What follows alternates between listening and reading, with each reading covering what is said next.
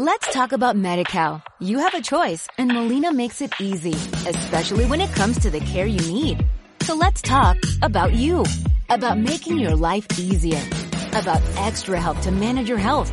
Let's talk about your needs now and for the future. Nobody knows MediCal better than Molina. It starts with a phone call. Call 866-420-5330 or visit meetmolinaca.com. Let's talk today. Talento ICAI, el programa sobre el impacto y los retos de la ingeniería.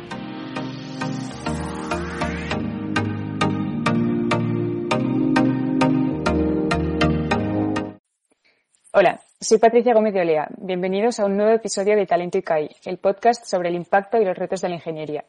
Hoy tenemos con nosotros a Reyes González Montagut, ingeniera industrial del ICAI. Reyes se graduó del máster en Ingeniería Industrial el año pasado, en junio de 2020, y en la actualidad trabaja como Business Analyst en Adidas, tras pasar por empresas como Securitas Direct y Agentero. En 2019 tuvo la oportunidad de participar en un programa del Climate Kit, perteneciente al Instituto Europeo de Tecnología, el EIT. Esta comunidad apoya la transición hacia una economía descarbonizada y sostenible. Este programa le abrió las puertas al mundo del emprendimiento, convirtiéndose en cofundadora del proyecto Formos. Hola Reyes, bienvenida a Talenticai. Gracias por estar hoy con nosotros para contarnos tu experiencia en esta sección del podcast dedicada a la ingeniería con propósito.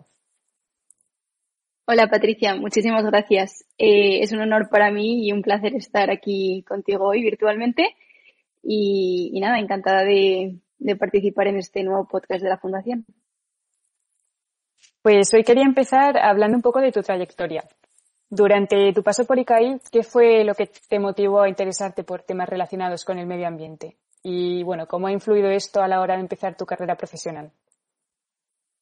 Pues si te soy sincera, eh, no sabría decirte un motivo exacto por el cual, eh, o sea, el cual me haya llevado a, a interesarme por estos, por estos temas sino que han sido un conjunto de factores que, que viene desde mi educación, los valores que me han inculcado mi familia, eh, también, bueno, en la universidad, el entorno en el que he crecido. Y todo esto, pues, eh, me ha creado esa curiosidad y esa inquietud por la que, que tengo por, por, estos temas medioambientales. Y, pero de lo que sí que estoy segura es que eh, creo que como ingenieros tenemos un, un importante, importante potencial para contribuir a, a, estos retos medioambientales que se nos plantean actualmente. Entonces, eh, esto eh, me ha llevado, pues eso, a incrementar mi curiosidad y, y, y, mi inquietud por estos temas, que ya creo que lo que nos han inculcado siempre en la universidad también que no solo los conocimientos técnicos, que también hacen mucha falta para, para estos temas, sino también eh, a no conformarnos y siempre intentar buscar eh, la solución e intentar eh, entender el porqué de, de, las cosas, ¿no? Entonces, yo creo que si se plantean eh, retos medioambientales eh, o la trans, desde la transición energética, limpiar los océanos, pues siempre podemos estar mm, con la bombillita encendida para ver qué se nos puede ocurrir o qué qué idea podemos proponer. Yo creo que tenemos mucho que aportar. Háblanos ahora un poco del Climate Kick. Es algo que, bueno, mucha gente no conoce y me preguntaba si podías explicarnos un poco qué es y en qué consistió el programa en el que tú participaste. Vale, sí, pues el Climate Kick, eh, bueno, Kick viene de las siglas Knowledge Innovation Community, eh, es, como bien dice su nombre, una comunidad eh, europea de conocimiento e innovación, ¿vale? Que pertenece al Instituto de, Europeo de Tecnología, al EIT. Y bueno, esta, comuni esta comunidad se encarga de identificar y, apoyar todo tipo de innovación relacionada con, eh, con la lucha, o sea que, bueno, que lucha por el, por el, por mitigar este cambio climático que, sufrimos y sobre todo también eh, apoyar a la sociedad para adaptarse a, esto, a este, esta nueva transición climática. Eh, entonces, bueno, este Climate Kick, esta comunidad, ofrece un montón de programas, de becas, de conferencias, de cursos en universidades europeas eh, como asignaturas. Y uno de estos programas que ofrece es el Journey, que, eh, bueno, el viaje, ¿no? Eh, que es en el que yo tuve la suerte de participar en el verano de 2019. Y bueno, como indica su nombre, el Journey es, un viaje que se hace eh, por Europa, ¿no? Entonces, eh, bueno, nosotros tuvimos que aplicar, es un proceso de, de, aplicar eh, como si fuera un trabajo casi, muchas fases de entrevistas y tal. Y de hecho diría que si alguien que esté interesado en participar nos está escuchando, pues que aplique ahora porque es el momento. O sea, no sé si este año con lo de la pandemia lo harán, pero yo apliqué alrededor de marzo. Eh, entonces, eh, bueno, pues durante este viaje, en este, en este programa del Journey participan eh, alumnos de máster o recién graduados y son 40 personas, ¿no? Entonces, pues eso, se hace un viaje por Europa y dependiendo del journey que te toque, pues se tocan unas ciudades u otras. Yo tuve la suerte de estar en Lisboa, en Kosice, Eslovaquia y en Hamburgo. Y, y en cada ciudad, pues se, se reciben talleres, cursos, eh, visitas a fábricas, eh, todo relacionado con eh, abrirnos la mente y, sobre nuevas mm, tecnologías, todo para mitigar y luchar contra, contra este cambio climático, ¿no? también conocimos a un montón de expertos en distintas áreas y esto, el, el fin de este, de este programa era formar equipos y, y, llegar a una solución a una de estas, a uno de los problemas que genera este cambio climático.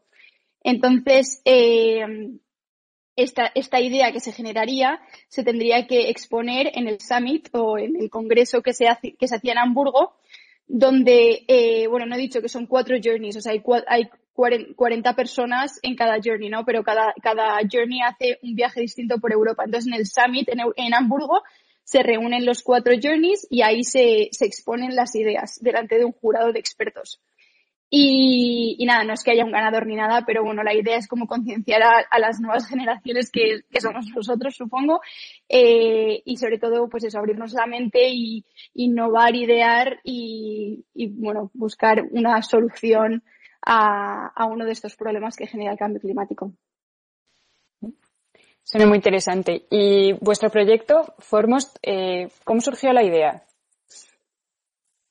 Pues esto es gracioso porque la idea surgió viendo unos vídeos de YouTube eh, sobre el graffiti, grafitis de musgo, pero esto luego eh, nos dimos cuenta de que estos mm, vídeos de YouTube eran falsos. Entonces eh, dijimos, es, es, falso, pero sería muy guay que, que, se pudiera en plan pintar toda una fachada de, bueno, es que no he contado de qué va el proyecto, la verdad, pero bueno, luego supongo que me lo preguntarás más en profundidad. Pero pintar toda una fachada de musgo y que el musgo, como tiene altas capacidades de capturar CO2, pues que limpiara el aire de las ciudades, ¿no?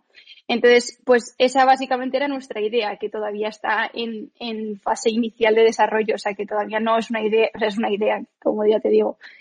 Y, pero sí, o sea, surgió de ahí, de los vídeos de YouTube estos que vimos, y nos pareció que tenía mucho potencial para, para investigar y eso, nuestra, lo que nosotros queremos es escalar estos grafitis, ¿no? Y hacerlo, hacerlo grande.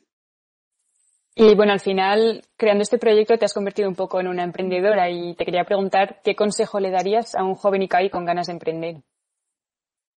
Pues, eh, bueno, yo principalmente no creo que esté en la fase de dar consejos, o sea, todavía tengo que recibir un montón, pero y tampoco me considero una emprendedora, porque ya te digo que esto no es una startup ni es un, o sea, es una idea que he hecho con tres amigos, pero creo que eh, lo que sí que diría es que no tuvieran miedo, porque realmente estamos, somos jóvenes y no tenemos nada que perder. Entonces, mm, vamos con la mochila vacía y es verdad que nos falta un montón de experiencia y recursos y, y consejos de gente que sepa más, pero yo creo que si le echas ganas y con esfuerzo, al final la experiencia, salga el proyecto no, yo creo que la experiencia es súper gratificante porque ya te digo, mi proyecto ahora mismo está un poco estancado, pero aún así me llevo un aprendizaje brutal de todos estos, bueno, ya es que es más de un año, ¿sabes? todos estos meses con el equipo, la gente que he conocido y tal, me parece que siempre es muy gratificante. Y bueno, te quería preguntar, como has dicho tú, un poco más sobre las paredes de musgo, si nos puedes explicar en concreto cómo funcionan y cuáles son sus beneficios medioambientales. Vale, pues eh, principal, nuestra principal idea, como ya te digo, era crear una pintura de musgo o una pasta cuyo principal ingrediente fueran las esporas de musgo, ¿no? Entonces, que tú pintaras sobre la fachada de un edificio, creciera musgo y como el musgo, eh, el musgo no tiene raíces como cualquier planta, porque las, bueno, yo es que, ya te digo que yo de, biología tampoco tengo mucha idea, ¿eh? pero esto es lo que eh, hemos ido investigando, ¿no? Eh, y bueno, porque parte del equipo sí que saben mucho sobre temas de biología, naturaleza, etcétera. Pero el musgo, o sea, la mayoría de las plantas capturan esos nutrientes del, bueno, todos del CO2, pero la mayoría de las raíces, ¿no? Y parte ya del ambiente pero el musgo al no, tener raíces coge todo del aire, todos los nutrientes que necesita el CO2 los coge del aire. Entonces tiene una, mayor mm, capacidad de absorción de CO2.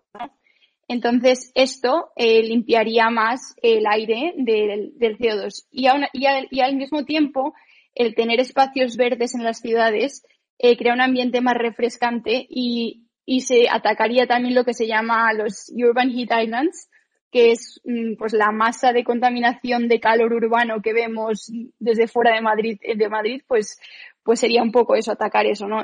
Que obviamente con una pared de musgo no se va a solucionar todo, pero, pero la idea es, eh, la idea es enfocarse en eso e intentar pues eh, mitigarlo.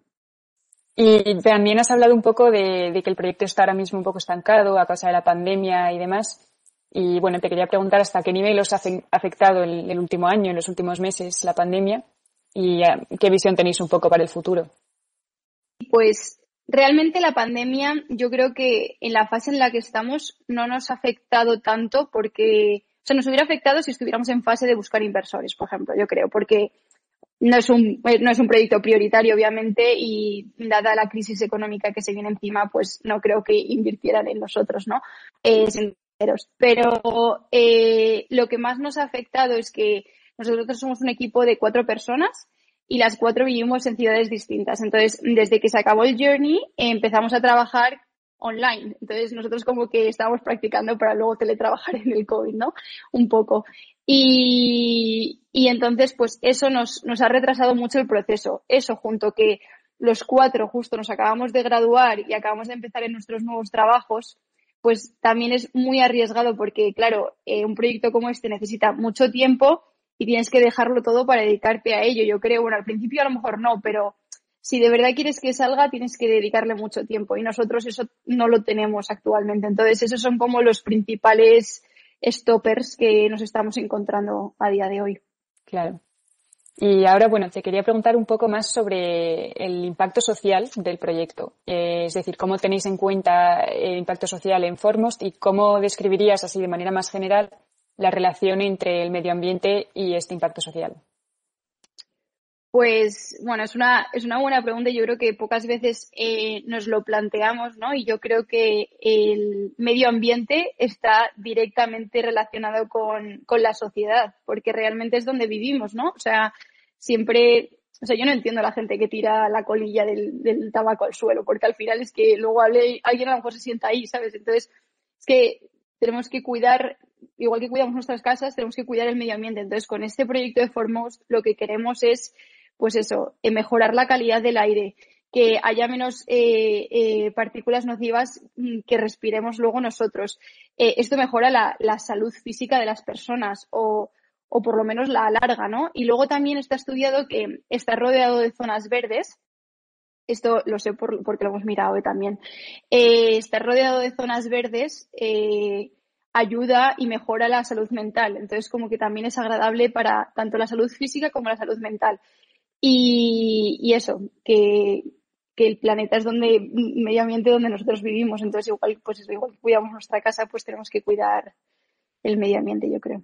Totalmente de acuerdo contigo. Y bueno, en relación con todo lo que, lo que estamos hablando, ¿qué retos medioambientales consideras tú más importantes actualmente y de cara a los próximos años?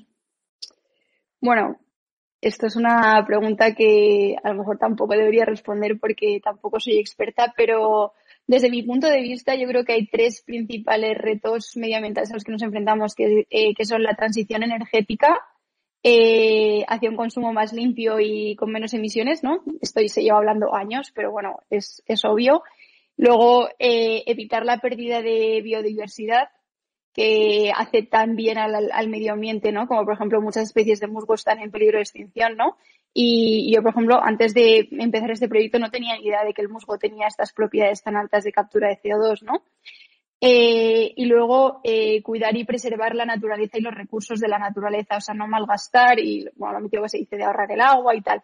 Estas tres yo creo que son muy básicas, pero yo creo que todavía no las hemos, no las hemos metido del todo en la cabeza y no nos hemos concienciado al 100%. Entonces, eh, yo creo que como, tanto como ingenieros como como sociedad, tenemos que, tenemos que estar al tanto de esto y seguir trabajando para, para buscar soluciones y alternativas a, a, a estos retos que, que, nos encontramos. Pero bueno, también es verdad, también es verdad, espera que disculpa, que creo que con la crisis económica que se viene encima, eh, a lo mejor se dejan un poco de lado estos, estos retos, ¿no? Y yo creo que no habría que olvidarlos porque son, o sea, es que es, yo, bueno, es que a lo mejor es un poco extremo, pero es que de verdad son muy urgentes y, y yo creo que hay que tenerlos siempre en el, en el punto de mira porque, porque, bueno, al final es que es donde vamos a vivir en el futuro, o sea que es, es importante tenerlos siempre en mente. Por supuesto. Y como ingeniera, como ingeniera de DILICAI, aunque ya nos lo hayas contado un poco, ¿qué crees que podemos aportar nosotros desde la ingeniería frente a estos retos que has mencionado? Pues yo creo que tenemos la suerte de haber estudiado lo que hemos estudiado y dónde lo hemos estudiado, porque, porque nos, nos han, bueno, nos han enseñado, pues eso, desde distintos conocimientos técnicos que nos hacen tener la capacidad de diseñar e implementar nuevas tecnologías y procesos que nos lleven a la solución de estos retos que se nos plantean. Y no solo eso, sino que eh, también nos han inculcado los valores de, bueno, pues eso, de, estar al servicio de la sociedad, ¿no? Entonces, eh, pues como por ejemplo lo de los, todos los proyectos que, que promueve la Fundación, ¿no? Eh, pues todos los proyectos enfocados a, al, medio ambiente o a ayudar a, la sociedad, creo que son, son importantísimos para, para evolucionar eh, la sociedad. Claro. Y precisamente hablando de estos proyectos y de la fundación y de la ingeniería y lo social, ¿cómo ves tú la relación entre la ingeniería y el tercer sector? Pues es, o sea, lo mismo, yo creo que tenemos mucho que aportar, ¿no? Eh, como ingenieros, porque, a ver, todo el mundo tiene que aportar y todo pequeño esfuerzo y todo granito de arena tiene, tiene mucho valor, pero desde el punto de vista de un ingeniero, creo que tenemos más herramientas, ¿no? Que podemos, a las que podemos agarrarnos para enfrentar eh, eh, todos estos problemas sociales que podemos encontrarnos, ¿no? Eh, no solo desde poner nuestros conocimientos al, servicio de la sociedad, sino que también podemos participar en, en proyectos de ONGs, en voluntariados. Eh, hay mil formas. Yo, yo, por ejemplo, hice mi TFG también con la fundación y, y fue pues construir un, o sea, diseñar un pozo de extracción de agua para un colegio en Zimbabue. O sea, que al final todo este tipo de proyectos, eh, al final, no sé si se, se, hace realidad o no, pero por lo menos lo tienes en mente que tú como ingeniera puedes, puedes en plan participar y crear bien para la sociedad, lo cual a mí, para mí es súper gratificante porque qué, qué mejor que ayudar a los demás con lo que tú haces en tu día a día. O sea, ojalá en el futuro de verdad pudiera hacer algo así en plan grande para ayudar. O sea, sería como mi sueño, la verdad. La verdad es que, como tú dices, es, es muy gratificante. Y bueno, esta entrevista está llegando a su fin, pero no quería irme sin hacerte una última pregunta, y es la siguiente. ¿Por qué te sientes orgullosa de decir yo soy Ikai? Pues la verdad es que por mm, varias razones. O sea, después de todo lo que me ha costado en plan conseguirlo, no, pero principalmente diría que por dos motivos. Eh, el primero, porque no es una universidad cualquiera, o sea, no es un colectivo cualquiera. Eh, nos, nos inculcan unos valores y unos principios que yo creo que en cualquier otra universidad no se, no se valoran tanto y no se, no se promueven tanto y con los cuales yo estoy súper de acuerdo y yo comparto al 100%. Eh, proyectos como este, como el de la fundación, que te inculquen hacer el TFG en un proyecto en Zimbabue o cualquier cosa, de, o sea, todo esto me parece como súper motivador y súper necesario. Eso número uno. Y segundo, yo creo que las personas que lo forman, eh, todos mis compañeros, eh, los de carrera y los que a lo mejor conozca en el futuro. Eh, creo que compartimos un sentido de compañerismo muy fuerte. Yo siempre, nunca me he sentido sola en la universidad, siempre tienes a quien pedir ayuda, todo el mundo está dispuesto a ayudar. Y sobre todo también la capacidad que tiene, que, que tiene el colectivo y, y, las personas de ICAI de capacidad de esfuerzo, de sacrificio y de entrega. Yo creo que estas cosas eh, pueden crear proyectos súper grandes y súper buenos que, que, ojalá podamos ver y ojalá mm, yo personalmente pueda participar en ellos. O sea, sería, sería maravilloso, la verdad. Pues muchísimas gracias, Reyes. La verdad es que ha sido un placer poder gracias, conocer tu historia y hablar contigo sobre lo que puede aportar la ingeniería a los retos actuales. Y desde la Fundación Ingenieros ICAI, pues os deseamos todo lo mejor a ti y a tu equipo para vuestro proyecto. Y nada, para terminar, os Muchas recordamos, de nada, eh, para terminar os recordamos que podéis continuar escuchando otros programas de Talento ICAI en nuestros canales de podcast como iVoox o Spotify. Y por supuesto, os invitamos a seguir la conversación de Ingeniería con propósito en las redes sociales de la Fundación Ingenieros ICAI con el hashtag Ingeniería con propósito. Nos vemos muy pronto. Gracias. Talento ICAI, el programa sobre el impacto y los retos de la ingeniería.